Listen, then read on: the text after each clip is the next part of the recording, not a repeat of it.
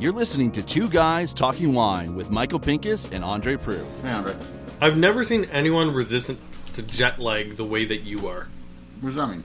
I don't know how you can spend the entire year gallivanting around Italy and now Portugal, and then you show up at the LCBO tasting lab the next day, bright eyed and bushy tailed. When we did Two Guys Talking Live, which will be heard on this podcast at a later date, you were there with bells on, and that was the day after you got back from Portugal. Yeah. Yeah, what do you want from my life? Holy shit, and you've got like an entire notepad in, in front of you here. I just got back. So I have I have notes. Whether they'll actually see my website, michaelpinkuswinereview.com, is another story. But yes, these are the notes that I, I took. And you said this this one was more about my trip than yours. I was going to quiz you like a jerk about your trip that was so long ago. Oh, you mean like the Franciacorta podcast that we did, where it was just like, oh, why don't you tell me the total acidity in the grapes that were harvested there? And it's just like, no, I just went there and I tasted the wine. So I'm sorry if there were any incorrect facts in that, but you should still try the Franciacorta that's at the LCBO right now. I'm not saying not to try Franciacorta. I, I like Franciacorta from what I tried. Yeah. I wish I had tried as much as you did. What I really liked, by the way, was the great stuff that I and I know we're going to talk Portugal, but uh, when I was in, in Prosecco, man, they really are making some great, great shit in, in Prosecco. Like really great. You know, not, Prosecco. not not to like go back to a podcast that we've already done, but it was really funny because the people in Franciacorta are especially proud of their wines because let's face it, it's a little bit more time consuming to make a bottle of Franciacorta than it is to make Prosecco. But it's sort of like they talk out of both sides of their mouths in the most polite way possible. It's just like, yes, we're really proud of these wines, but like, you know, Prosecco's okay too.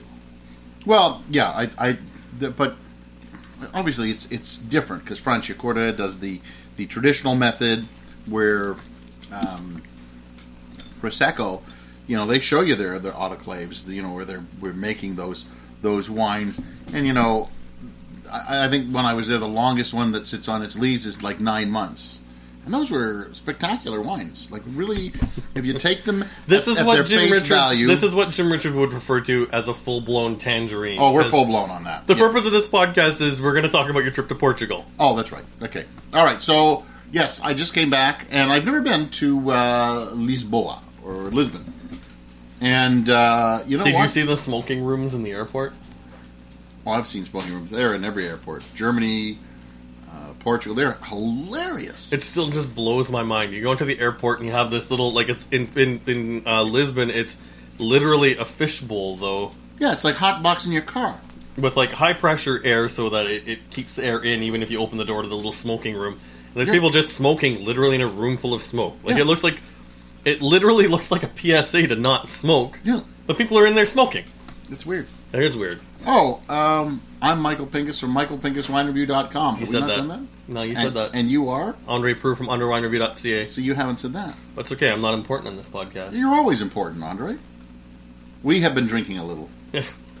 yes, yes, we have. We uh, we are in the middle of a Cloudline uh, Pinot Noir Yes, this is. from Oregon. You know what? If if you want to get a, a glimpse of what Oregon Pinot tastes like, it's a good place to start. It's twenty eight dollars and ninety five cents. It'll be available in, in vintages.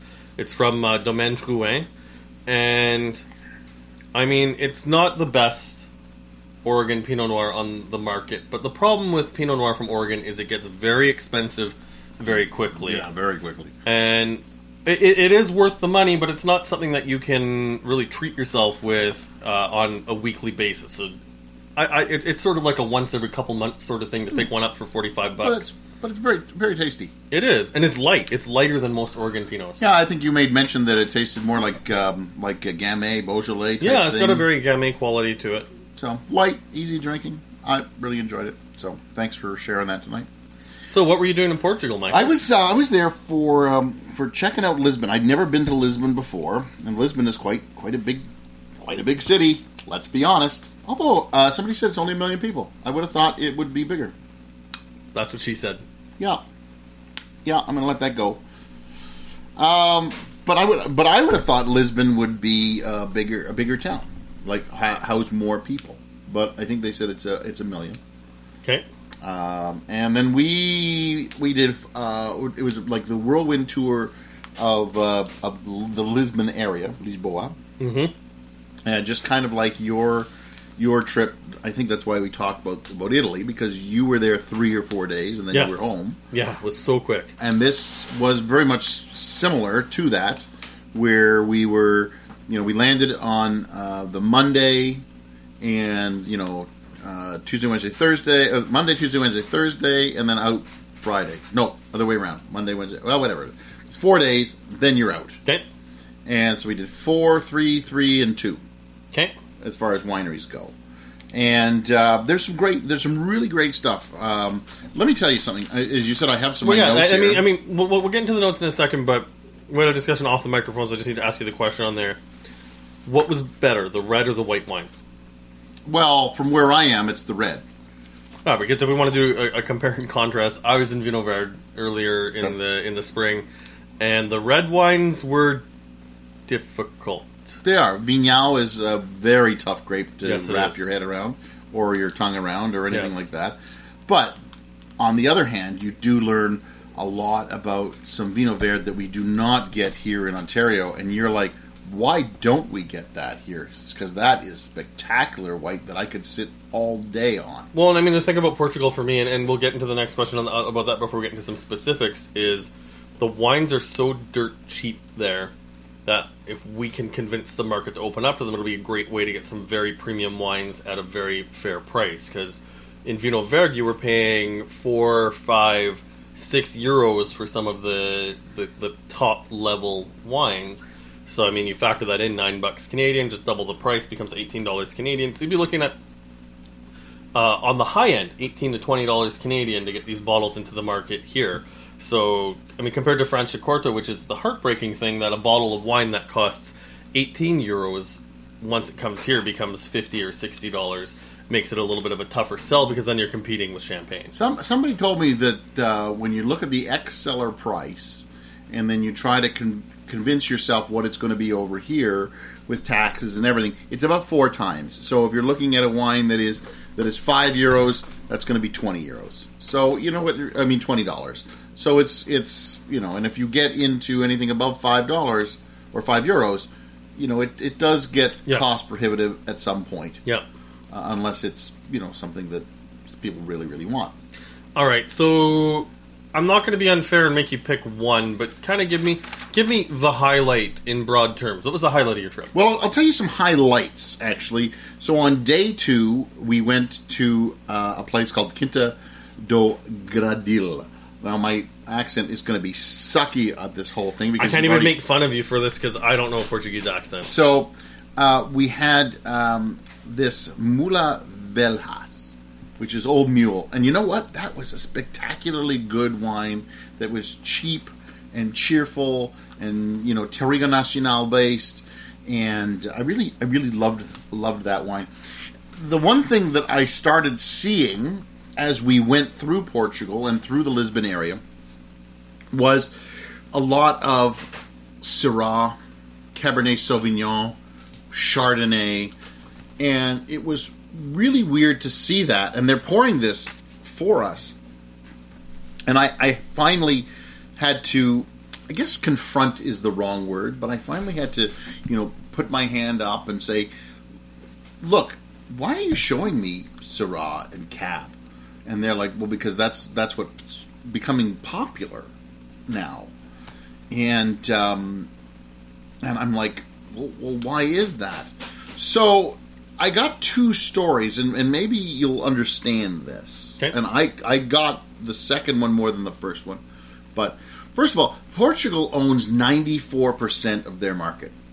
Think of that. Yeah. We're here in Ontario, where maybe Ontario owns 30 percent of their market, and you know half of that is cellared in Canada. So it's not even you know VQA 100 percent Ontario. Yep. Portugal owns 94% of their market when they're when their populace goes out they're buying Portuguese wine that's what they're doing But you have a similar statistic across most European Correct. countries, wine Okay. producing nations. so anything that is um, you know an, an import ha is fighting for 6% of the market Mhm. okay whereas here you know we got California They're they're they're the biggest owner of our of our market. Uh, and Italy, France, these guys own you know a sizable chunk uh, of the Ontario market. Yep. So, so um, what the Portuguese don't see is a lot of Syrah and Cab Sauv from, say, California, from Chile, from everything. So, if they're going to be exposed to these international grapes, that's the only way they are, is if their own wineries start making it. But you got to also understand that the Portugal has 250 indigenous grape varieties, Yes. which is so super cool. only two fifty. You know what? I heard 200. I heard 250.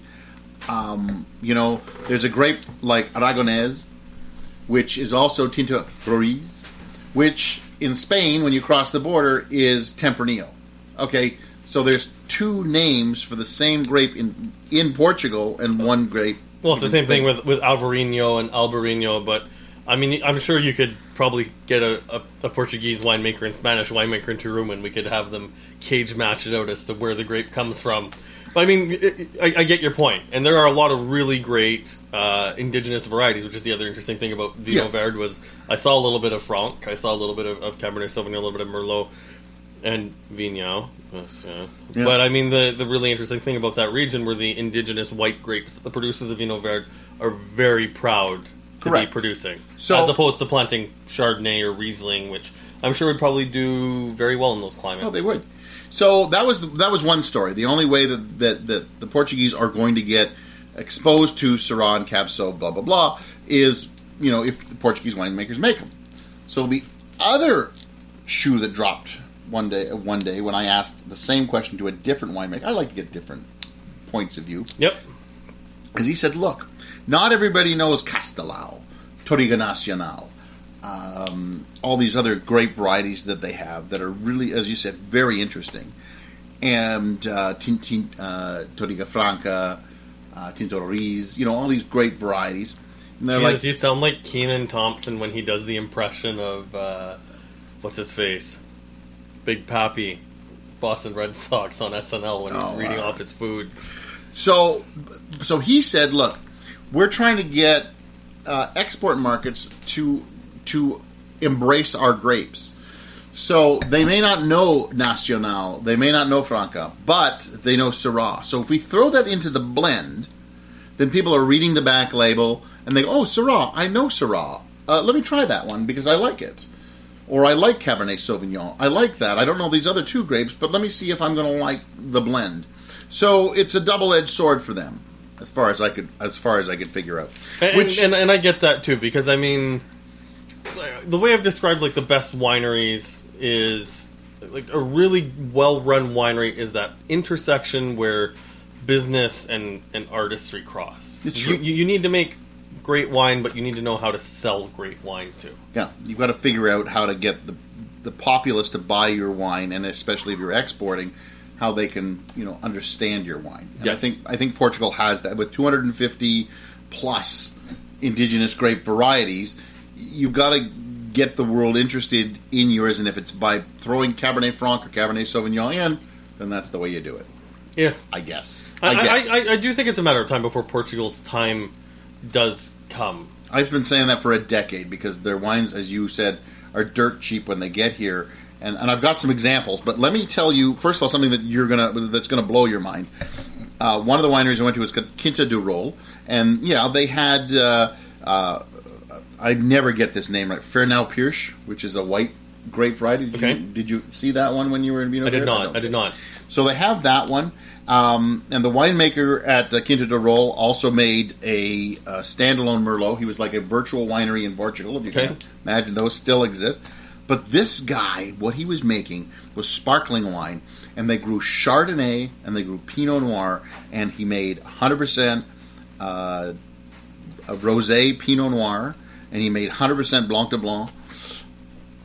Seven years on lees. This stuff was phenomenal. And I think you said it was what fifteen euros. 15 euros. So it's like twenty five bucks Canadian, Yeah, and that's the retail price. That's, That's not the the, uh, ex seller price. yeah. So I was just uh, astronomically fantastic wine uh, that just blew me away. Seven years on lease, still really, really fresh, still really. And you know, I've always told you when you go uh, to Yes. a wine region Yep, yep. or buy any wine, uh, make sure you love it. You know, 150, 200 percent. Li- listen, I I actually just want to take a pause to um, focus on what you just said before it's a throwaway comment because it's really true and it's advice that has held very well with me while I travel. Because when you're in a region, whether it's a, as a tourist or as a journalist, you have this winemaker or this this retail person in front of you pouring the wine in front of you, you know, and it's hard not to fall in love with every single winery a little bit while you're there. But it's just to have that little voice in the back of your head that's just saying like, "Is this really as good as you think it is?" Yeah. I think it's a really important thing to have with you when you go on these on these trips. And I mean, it's just one of these things too, where when you bring bottles back, um, you do need to pay duty on anything over. And the biggest heartbreak in the wine world to me is when I open a bottle of wine and I feel ripped off. And there's nothing worse than bringing a bottle of wine back from you on a trip, whether it's to Prince Edward County or Portugal, taking it home, opening it up, and being like, I thought this was a good wine. Well, I think I think it's even worse because if you think about it, you go to Prince Edward County, you can bring back ten cases of wine if you want. Yeah. You're just driving it across the province.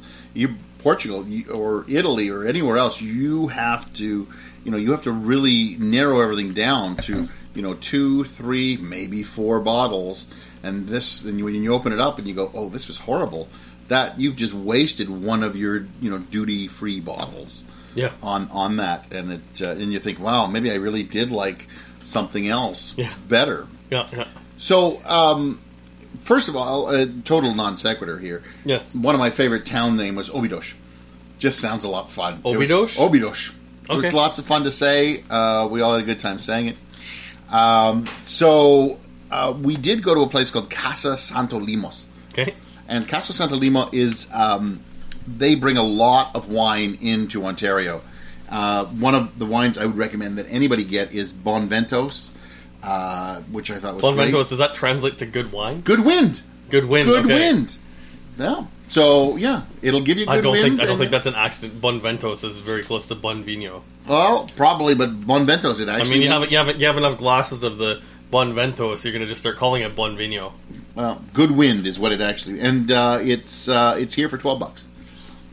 So an excellent thing. There is also Confidencial Reserva.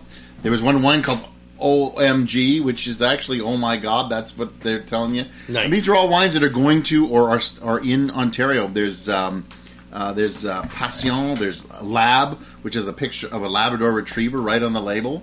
Go to michaelpinkuswinereview.com because I know he's rapid firing these names. Yeah, I'm certain that some of these will be on there, especially the wines available in North America. So there you go, Michael. I Yeah. just gave you homework. Colo- Colossal uh, Reserva. It was just there was so much good stuff. Sorry, what was the second last one you said? Colossal. That's what she said. Continue. Oh my God, we're back on that. All right, and then uh, so you asked for another highlight, and the last highlight. Well, you know what? Okay, all right, all right. Um, there was a winery we went to called Manz Wine, I don't know why I'm giggling about that. M A N Z W I N E, and uh, he makes the only. Uh, I want. I, my God, I can't remember. Uh, Pembal or something like that. Okay. It is the only they they resurrected this grape, uh, and um, they're the only winery in the world that makes it. Mm-hmm. So it's interesting. It's a white wine, uh, and it's. Will you stop dropping your nuts all over the ground? Um, so i it's uh, yeah, Pembal, I think, is what it is. It's a very interesting wine to try. Uh, it didn't make my my top ten list, but it was definitely an interesting wine uh, because you're never going to try it anywhere else. So A quick tasting note in in 50 words or less. What does this wine taste like? it has well, they what they end up doing is they put it in uh, oak. Um, so unfortunately, they kind of mask what the grape should be, but it has some lanolin notes and some waxy notes. Uh, I, but I think they do max mask the fruit a little bit. Um, but it is, but it is interesting. Uh, it's it's hard to describe because it is. That's 50. There was a little tropical in there too. Okay, so um, and then my final recommendation is Camara Municipal de Oeiras. Would someone Portuguese please comment on this podcast about whether or not Michael said that even remotely close to correctly. What uh, what these guys do is, um, and if, if you've tried port, obviously, and Yes. you were at Ramos in. Um, I cannot stop talking about Ramos. I've had a few friends go to Porto, and um, I think there's a perception of, of port as being really sickly sweet and headache inducing. Um, Ramos created some of the finest wines I've ever tasted. so this winery is in the region or the DOC of Carcavelos. Oh boy, am I to probably get it from them. Who cares? You may get a job at the CBC. Your pronunciation seemed pretty spot on to me. Carcavelos is the duck, and what these guys are making are indigenous grape varieties.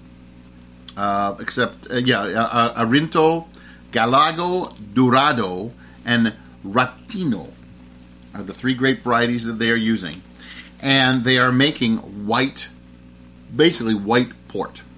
Cool. So So not- some white port in port. Correct. So, the, but the Douro uses different grape varieties. These are, are two of these grape varieties, except for the Arinto, is uh, is uh, the Galego, uh, Dourado, and the Ratinho are literally the the only places they're grown is there in Carcavelos, and they are making literally uh, port style, so um, more on the tawny style. So they had one that was a seven year old uh, in in barrel. They had a fifteen year old, and they also had a Kuwaita 2004.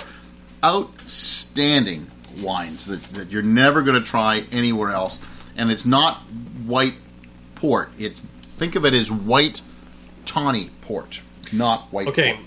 we've talked about the wines, and, and as I said, and I'm going to plug your site again because, um, I mean, it, is a problem with, with, with foreign wineries in general, and it's a problem I have with Italian wineries in particular is when you have the name of the foreign winery on, on the bottle, it can be a little obtuse. And I would not want any foreign winery to change the name No. of, of their winery or their, or their labels to, to suit us. It's just going to take a bit to uh, get used to seeing other wineries on the shelf. Uh, but go to michaelpinkuswinereview.com. You can make a list, um, and and trust me, you won't be disappointed. Uh, value for dollar is just outstanding on Portuguese wines. But um, one highlight of the trip, if we can talk about actually going to Portugal, and I, I do hope that I get a chance to go back there again in the Hint, near hint. future. Yeah, hint, hint to to anyone listening from Portugal. Uh, but just the outstanding food, and I remember for myself the biggest shock that I had because when you're in Toronto, you go to Little Portugal. Really lucky to have that. Uh, all the Portuguese restaurants in, in Toronto, I'm sure not all of them, but I mean a lot of them are chicken places. And when you're in Portugal, I didn't see chicken anywhere. It was all seafood while I was there. lots of seafood and good seafood. Um, did you get a chance to have percebes while you were there? What are they? They're the little black barnacles. They kind of look like little black penises. And you rip the head off and you pinch them at the bottom and you get the gooey inside out. And it kind of tastes like the cross between calamari and oysters. And I know you're just you can't, can't even contain it. But it, it was it was one of the best things that I tasted Wanna- while I was there. Squeeze a penis and eat what's inside. You go right ahead.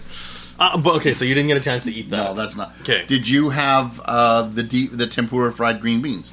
I did not have that, but I had uh, battered sardines, which were Oh, unbelievable. Yeah. yeah. so fresh and just like I I mean, I'm not a fan of, of fish that's like fishy tasting or, or smelling. Like I'm just kind of coming around on anchovies now, but like the sardines, just fresh, like right out of the ocean. Are it's- you an octopus person at all? Oh yeah, when it's they cooked were properly. Did you so try well. it when you were there? Oh yeah, Oh, the octopus was amazing.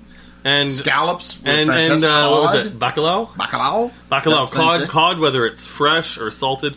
And it, it, it's just if you go to Portugal it, it, and you're coming from Toronto and you think Portuguese food is chicken, forget everything that you, you think you know about Portuguese cuisine and go straight to the seafood. Although I was uh, on the last night, I was so tired of, of seafood. We went to this uh, this little place, and I swear to God, somebody said to us um, that Portuguese uh, make big portions, and uh, I don't know if you noticed that, but I don't know how many like actual restaurants you went to. As media, sometimes we get to go to places and they make you know for a bunch of people, so they make these small small plates. We actually went to a restaurant and we just just like it was a local restaurant, and I ordered. I I don't know what possessed me to do this, but I just said, you know what, I'm going to have a lasagna In while I'm- Portugal. In Portugal, because I'm not, now I'm tired of seafood. Everybody, Good work, Michael. and so I get a lasagna. I swear to God, Andre, the thing was a foot long and a half a foot wide. It's mammoth, Actually, you, Tray you, you know of- what? Um, I, I had a lasagna. and it was really good. I had a lasagna type dish that was made with cod with with bacalao, Mm-hmm. and the portions were quite large. I think that was the only meal that I had a hard time finishing because it, it was it was very good. But the portions in Portugal are quite large, but And cheap. it's it's a lot less bread and starches, Correct, yeah. and a lot more. It's a lot more protein. yeah. Like if, if, if you're a vegetarian in, in Portugal, you might be in, in trouble. I didn't have any vegetarians in, in my group, and I'm sure there's great vegetarian cuisine I, in Portugal. I did. Ha- I did have a vegetarian. I got. Okay. I got. I got to do a big shout out to the wine diva. Okay. Uh, I got to do a big shout out to uh, the hired belly Okay. and uh, to Tree Ring. Okay. Those are the people I'll shout So, out to. So, how, so how, out. how would the wine diva? How, how did, did it look like she was well fed while being a vegetarian? Yeah, she found. You know, as she always says, uh, you know, there's always risotto, but there was some salad. There was there was all kinds of different. She on that last night. She also had a pasta, and it was just like a pasta with olive oil and veggies. And by the way, I've always told you when you're in Italy. Pick up the olive oil. Portugal, same Yeah. thing. Get the olive oil. And, oh my and, god, and, and that's good stuff. Portuguese Portuguese olive oil just has a little bit of a different bitterness to it that you little don't get in- bitterness, in- but a little Italy. bit fruity. You know, Yeah. it's it's kind of a it's kind of a the dichotomy uh, of taste. Oh, what's it?